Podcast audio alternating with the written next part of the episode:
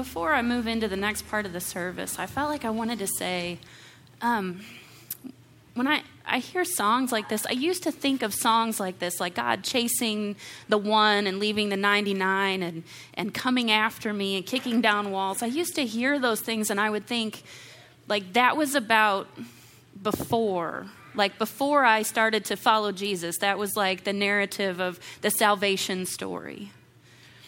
But I just feel like I just want to be really honest this morning and tell you guys that, like, that happened to me this morning. Like, I have spent the last couple of days in just like this pit of just heavy stuff in life and, and, and even at times despair. And he chases me this morning. He chases me. He says, No, I'm not going to let you stay there. I'm not going to let you just wallow in that place. I, my love is here. I'm, I'm pursuing you continually, perpetually, in every moment, in every mood, in every circumstance of life. It's not just something that happened a long time ago, it's something that's happening to us continually and perpetually. His love is, is reckless, and He will stop at nothing to maintain that connection. So I'm thankful for that this morning. Thankful for that.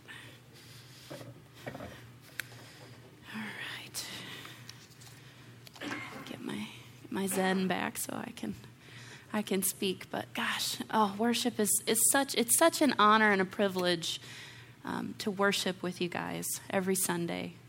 Like there's just that's the highlight of my week. It really is to be here with you and for us to experience God's presence together. So thank you for showing up. It means a lot to a pastor when people show up. So okay.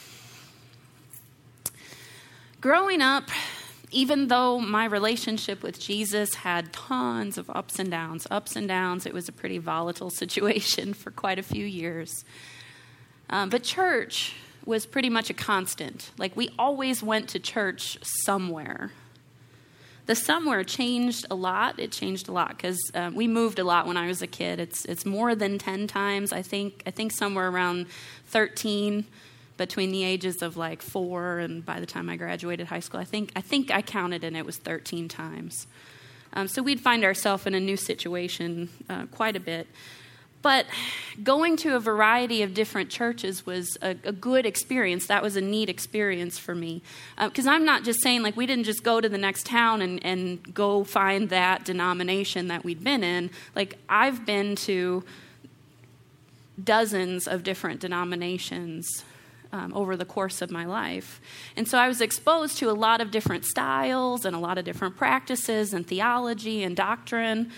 And I'm really thankful for that. I don't think that a lot of people get to really see firsthand and experience like the richness that is the diversity of the body of Christ.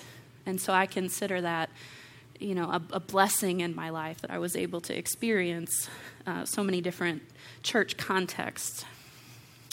But one of the things that I noticed during the years of kind of like the tour of churches is that um, uh, typically, okay, I speak sometimes in generality, so we use the word typically because that means that there can be an outlier here or there. This is, this is a generalization, but typically, um, each flavor of church was likely to have one of two ways of looking at the concept of suffering, the hard things in life, you know, sickness and struggles and pain, you know, suffering.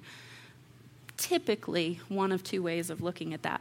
One side of the spectrum um, was kind of of the opinion that suffering is like the default setting for life. This world is broken. There's nothing we can do about that. Everything is going to kind of be hard until Jesus comes and sweeps us up and takes us away to fluffy clouds and heaven someday. You know, someday everything was going to be better.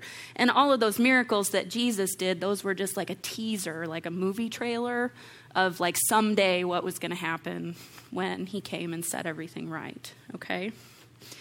And then um, other churches rejected the notion that a Christian should have to endure any suffering whatsoever, like,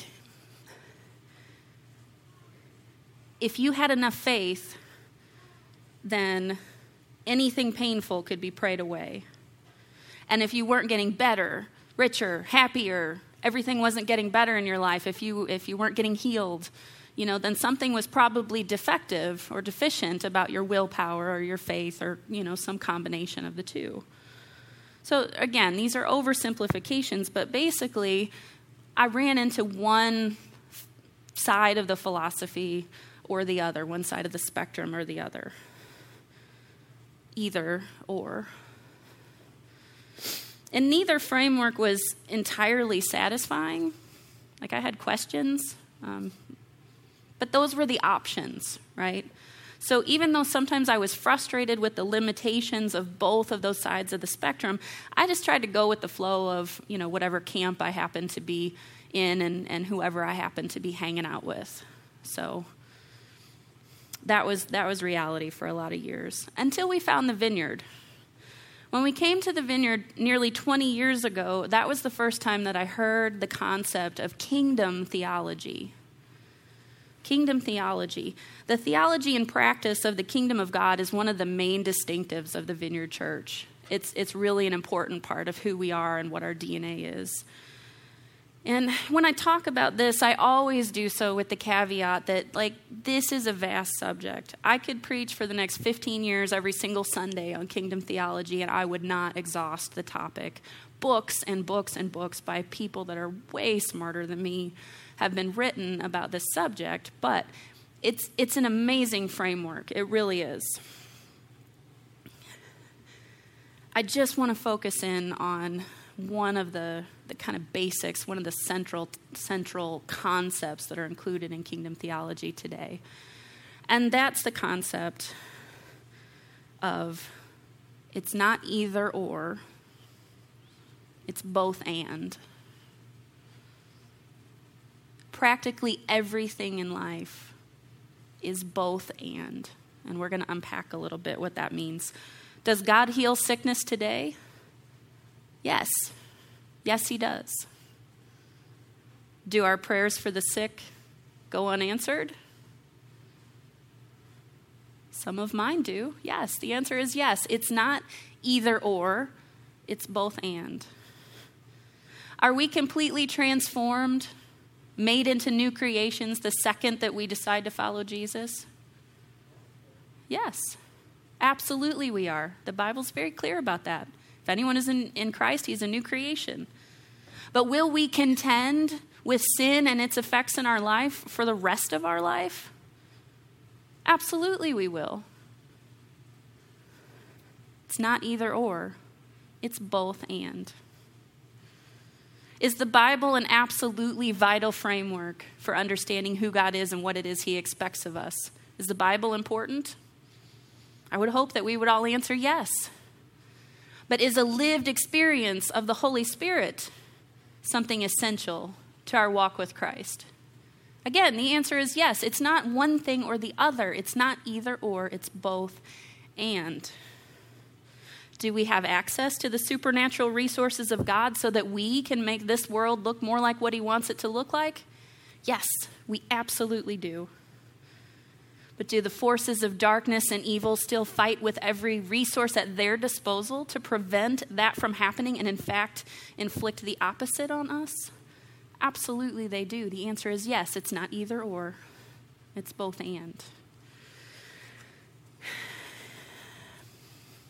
Because kingdom theology says that the kingdom is here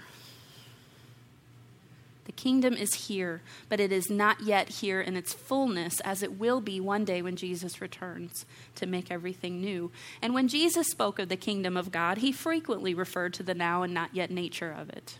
It's all throughout the Gospels, if you look for the language. He used language like, it's not far off, it has arrived, it's coming, it has come. Here's just a few examples of that from the Gospels, a few quick ones. Matthew 10 7 says, As you go, proclaim this message the kingdom of God has come near. It's not quite here, but it's close, it's near. Luke 11 20. But if I drive out demons by the finger of God, then the kingdom of God, kingdom of God has come upon you. It's upon us, it's right here. or sometimes both in, in one sentence, like John 4 23, a time is coming and has now come when true worshipers will worship the Father in spirit and truth. It's here, and it's not yet here in its fullness. So, why does this matter? Why is this so important? And, and what is it about this that attracted me so much to this particular theological framework that we have in the vineyard? It's because with this understanding, we have practical tools and theological framework to be able to minister to one another, both in triumph and in suffering. It's not either or, it's both and. And I just wanted to say before we went on too much further that that's one of the reasons that I think we've kind of, as a church, evolved over the last couple of years as to how we acknowledge Mother's Day. Like our theology and practice of the kingdom of God um, informs everything that we do here. And Mother's Day is a wonderful idea. Mother's Day is an important occasion. It's important that we make space to celebrate all of the wonderful women who gave us life and and you know the the realities of being a mother and the sacrifices and the the time and all of the we want if you're here today and you are a mother we want to honor you. We we think you're amazing. We're so thankful for your the gifts that you are to your families and to this church. It's a privilege to know you and may we continue all of us whatever our context is, may we continue to lift these ladies up in prayer. Because whatever stage of life a mother is in, she needs prayer. And so we just want to say thank you for everything that you've done. We love you, and we're glad you're here this morning. But then at the very same time, at the very same time, in the spirit of the both and, and the already and the not yet, we understand and recognize that not everyone has the same experience of mothering and motherhood. For some, Mother's Day is incredibly painful. And for some of you here today, there's a tender wound that's there for a variety of reasons. And so, if you're here today and you can identify with that, then we want you to know that we, we see you, and you are important to us as well. We love you, and we want you to know that we're willing to sit with you in your pain and make space for that. We want to be sensitive to your reality. We want to be faithful to the Apostle Paul's very perceptive advice in Romans 12 when he said to rejoice with those that rejoice and to mourn with those that mourn. That's both and thinking. That's both and language. It's not either or, it's both and. And this concept has a really important place in our discussion as we continue in our sermon series about hard conversations. We've been talking the past couple of weeks about how we can engage with the tough cultural topics of our day and most especially with people that are different than us, that think differently than we do, that have different perspectives than we do. Most importantly, with them, we want to be able to engage with these issues in a way that is honoring to Jesus.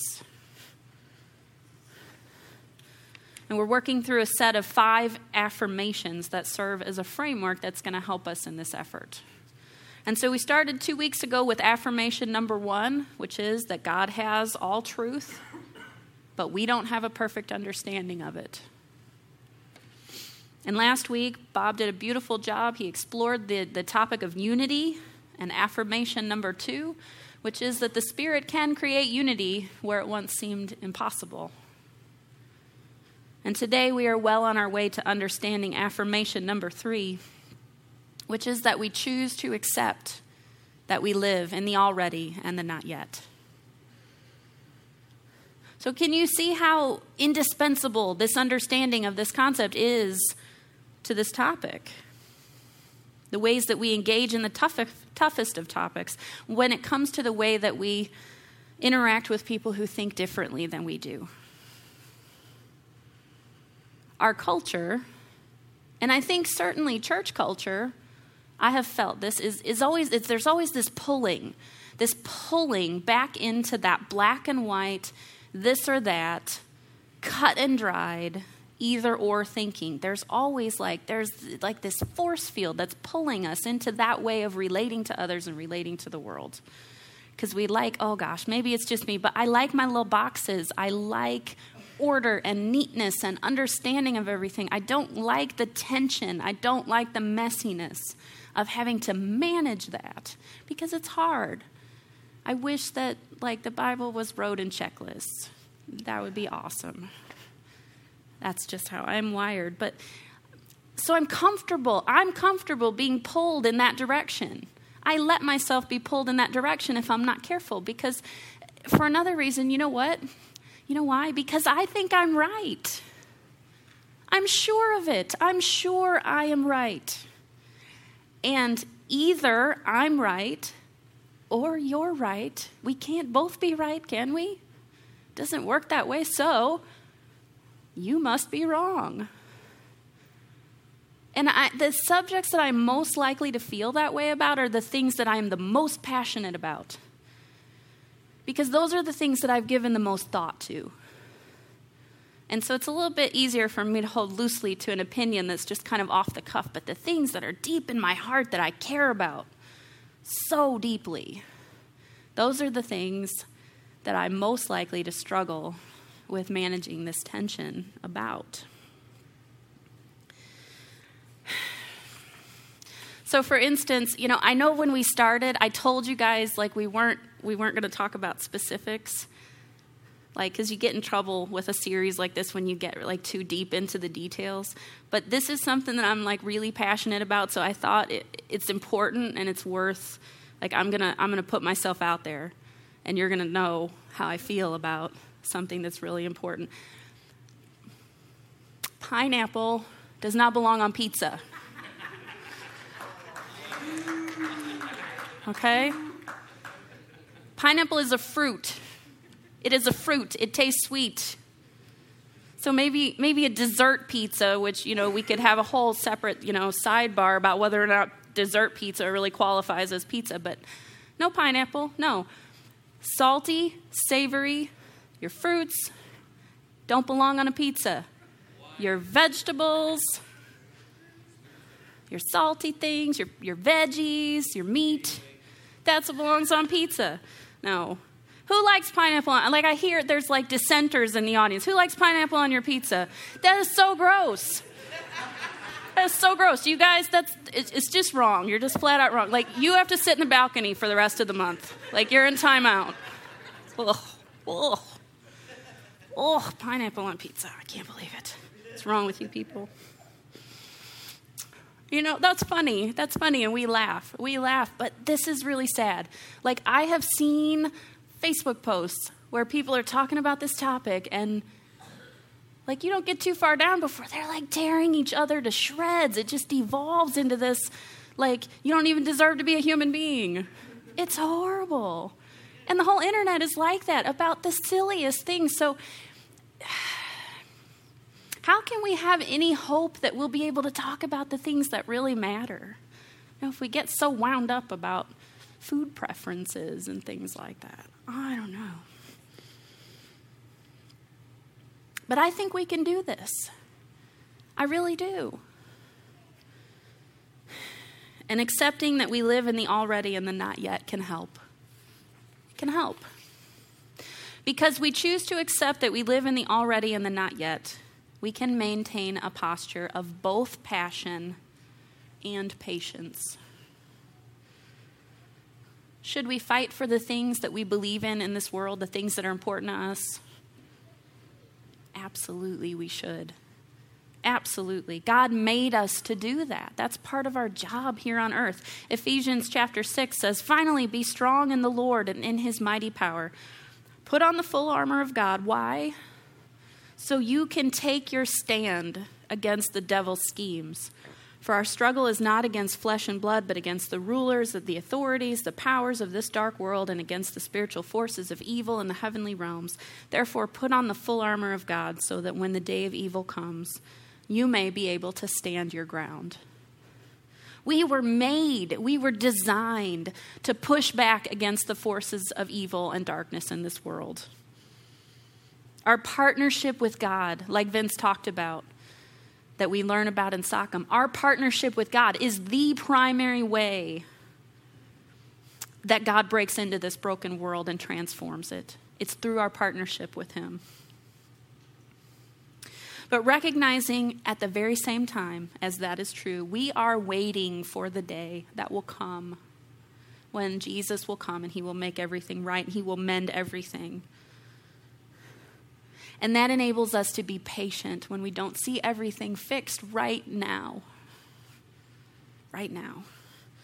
It offers us some insulation from the despair that can creep in because the problem just seems so enormous. But we can hope for that day that is coming. So we work while we wait.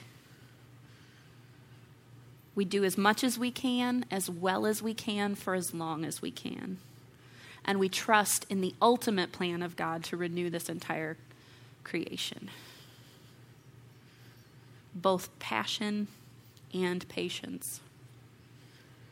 And because we choose to accept that we live in the already and not yet, we are able to operate with both confidence and humility. So this gets a little bit less philosophical and a little bit more personal. And I think it's funny when I was thinking about this, I think that for the most part, again, in speaking in those generalities, I think that we sometimes um, have a tendency to struggle with one side of this or the other. Um, I know in my case, I am, I am gosh darn reserved when it comes to putting my two cents in, right? I hate conflict. I hate debate. I hate arguing. I hate it. With every fiber of my being, it makes me feel all yucky inside, and I hate it. And so, if I think that there is a slight possibility that a conversation might go south, you know, I'm sure to have the tendency to keep my mouth shut and to not speak out what is in my heart. And sometimes that's helpful. But what am I doing? What am I doing if that's my go to, if that's my default all the time? I'm not allowing the other person to know me, not really. I'm not being honest. I'm not being honest. So I've been working on that the last couple of years, trying to speak with confidence when I feel like I have a conviction to do so. And for me, it's easiest to do that like on behalf of, of others. And so a lot of the ways that I've grown in that have come through, you know, my experience with the people that we serve in the mission. Uh, for those of you who aren't familiar, the mission is uh, a nonprofit that's operating in our basement. Started out as a uh, an outreach of this church, but it serves the homeless and those experiencing poverty here in the city of Rolla. And so I've had an opportunity over the course of the last few years to be in meetings and conversations with professionals and you know government officials and all kinds of different you know helping helping agencies and just all kinds of spaces and with church groups and civic groups and all those all those kinds of groups you know invite you to talk about what you see at the mission. And so i've come to a place where i'm able to say yes actually i do know something about this like once I've I've worked in this arena for 5 years, I might have something to say. I might have something to contribute to the conversation about poverty and homelessness in Rolla. And, and yes, I can speak with both practical and spiritual authority about my experiences. I can do that. Absolutely. So I've learned to depend on God as He helps me to develop my voice that I use on behalf of those who have no voice in our community. But I'm always aware, and probably because I've met so many people that struggle with the inability to filter themselves or to edit themselves. I'm really aware that there's a fine line. It's a really fine and very precarious line between confidence and arrogance. And that's why Paul warns us in Philippians 2 to do nothing out of selfish ambition or vain conceit. He says, rather, in humility, value others above yourselves, not looking to your own interests, but each of you to the interests of the others. Now, humility, simply, simply put, humility is the art of seeing yourself just exactly as you are. So we have to be careful that, you know, just as a little side note, that, you know, false humility um, is just kind of a form of pride. It's not particularly spiritual to be down on yourself. So humility is just seeing yourself just exactly as you are. So you are amazing. I know you guys. I know most of you. I see some new faces in the crowd. I don't know you yet, but I will. You're amazing. Like, you are a force to be reckoned with in this universe. You are smart and you are strong and you make a difference in this community and in your families and in all of the ways that you interact in the world. I know this. I've heard your stories. But you're also sometimes wrong. You also make mistakes. Sometimes you fall down and sometimes you miss it.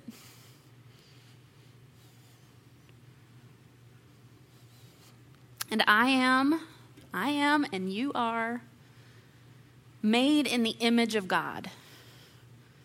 We are creatures in whom the Bible says the fullness of the Godhead bodily dwells inside of us. That's who we are. But also at the same time, we are utterly human and completely fallible. And the Bible also describes us as jars of clay that hold that treasure that is His presence. So, really, we could say it like this we are already and not yet people that live in this already and not yet world. And that's okay because we can manage that. We can manage that tension. Now, Paul's not saying act like everybody else is always smarter than you and like always defer, okay? He says to value others, value. And I think that that little turn of phrase, I think that's an important nuance, right? Because what that says to me is even if I think, even if I'm 100% certain, completely 100%, no doubt in my mind that I'm right about a particular thing, it doesn't matter what it is, there's no doubt in my mind that there's no room for error on my part. I still have a choice. I have a choice there about how I'm going to posture myself. And because we choose to accept that we live in the already and the not yet, we are able to choose to approach others with both truth and grace. It's not either or, it's both and. And this is really this is what hard conversations require both truth and grace. If we don't have both these things, we are dead in the water. We need to be truth tellers. Again, like I've said, you know, in the beginning of the sermon series, I don't want you to get the idea that the message that we're trying to send is that the truth isn't important or that everybody's truth is the same or that you know you always have to defer to other people. It's important to be truth tellers about what we know to be right and about what is honestly happening inside of us. I think that unclear communication, I don't think, I know, I'm sure I'm right about this. I'm 100% right about this. Unclear communication causes just as much damage as harsh communication, if not more.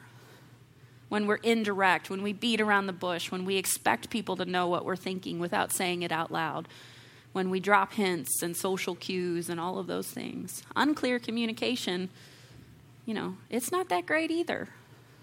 So we need to be truth tellers. Say what you mean, be direct, tell the truth. Please, especially with me, because I'm not so good with the nuances. But we have to cultivate an awareness What we have to be is aware of the way that we affect other people with the way that we tell the truth. My mom taught me that when I was small. It's not just what you say, it's how you say it. Who else's mom said that? Okay, all right. So, words are tools, they are not weapons. Words are tools, not weapons. There's a big difference between using a screwdriver to, to fix something or build something or using it to stab somebody in the heart. And our words are exactly the same way. What is your goal? What is your goal when you're speaking to other people? Are you trying to destroy something? Are you trying to win? Are you trying to just crush them? And sometimes we are. Like, we have to be honest about that. Sometimes you're just looking to just, mm, just smack that down. Just shut that down. But what should our goal be? I mean, I think I think I'm right about this too. I think our goal should be to build other people up.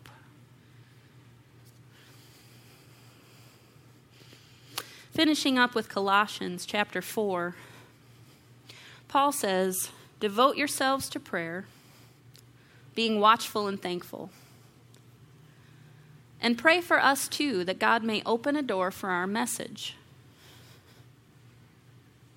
that God may open a door for our message. Why? So that we may, may, proclaim the mystery of Christ for which I am in chains. And Paul's request in, in verse 4 is, is pray that I may proclaim it clearly as I should. Here's the truth part proclaim it clearly as I should. But then his advice in verse 5 just represents more of the wonderful both and perspective and both and language that we find throughout Scripture. He says, Be wise in the way that you act toward outsiders. Make the most of every opportunity. And how do you do that? How do you make the most of every opportunity? Let your conversation be always full of grace, full of grace, seasoned with salt so that you may know how to answer everyone.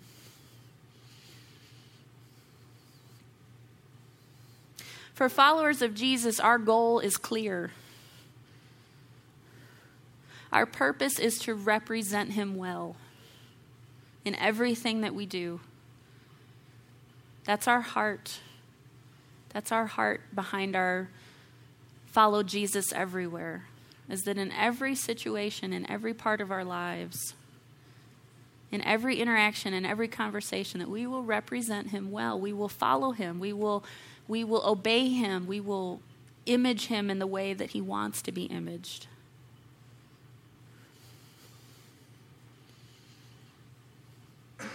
We want to spread the good news of his love to as many people as possible. The good news. The good news. The gospel should sound like good news. If it sounds like a lecture, from your super mean fifth grade teacher, it doesn't sound like good news. It should sound like good news. The people in the scriptures experienced it that way. It was the best news that they'd ever heard. They could come close to God. That's good news. Are we telling the story? Are we sharing the gospel in a way that it actually sounds like good news? That's an important question. And to do that effectively, and wisely, Paul says, wisdom. Our conversation should always be full of grace.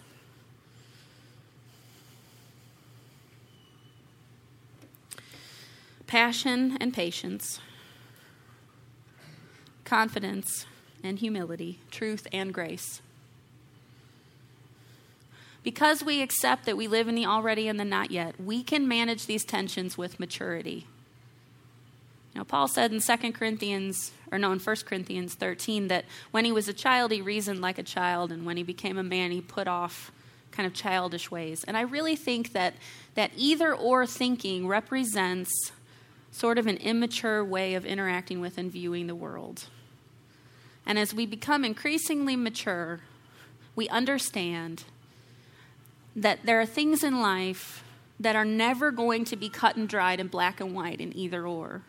there's always going to be a tension there to be managed. And maturity is learning to manage those tensions. And we are absolutely capable of doing this with the help of the Holy Spirit.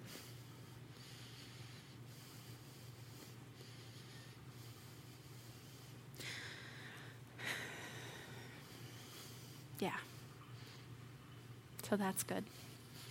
All right, I think Vince is going to close our service today. I just encourage you to look for ways, just practical ways, practical, like, don't keep this way up here at 10,000 feet. Like, when you go to lunch today, how are you talking to your family? How are you interacting with your server if you're going out for, for food? What kinds of posts are you going to comment on on Facebook, and how are you going to comment on those posts? I mean, it seems like we always have to talk about that, you know, now. Is, is how do we, it's not just how do we act at work, it's not just how do we act out in the grocery store. It's Facebook is a huge, huge arena for an opportunity for us to image God. How are we doing with that? Are we reflecting these tensions and managing them in a mature way?